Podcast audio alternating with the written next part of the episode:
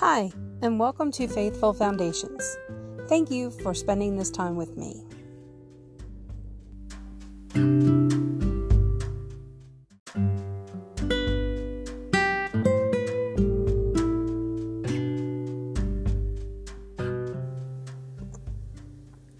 So do not fear, for I am with you. Do not be dismayed, for I am your God. I will strengthen you and help you. I will uphold you with my righteous right hand. Isaiah 41 10. Autumn was the oldest of five children.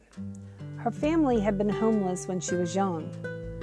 To make sure her siblings got enough to eat, she often went without food. Sometimes the only food she would eat was what her friend at school shared with her.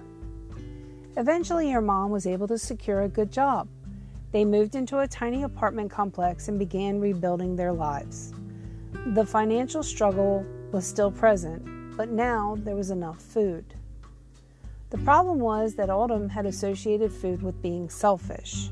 When she ate, she often felt so guilty that she'd go into the bathroom and purge. As soon as the food left her stomach, her anxiety would ease. When Autumn was in college, her roommate suggested that Autumn see a counselor to deal with the food issues. The thought of going made Autumn feel like panicking, so her roommate volunteered to go with her. It took years of therapy, but Autumn no longer purges. She still struggles with the desire to, but she has a support system in place that loves on her. Eating disorders can be a form of darkness.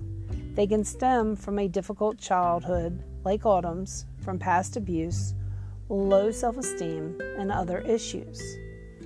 Getting help for an eating disorder may feel hard, but God is with you, and He can send a friend or loved one to walk with you through this season of healing.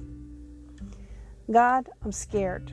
I want help, but I don't know where to begin. Please heal my heart and my head from the lies I've heard. Help me to see myself through your eyes of love. Send a compassionate friend to walk with me so I can feel your presence. In Jesus' name, amen.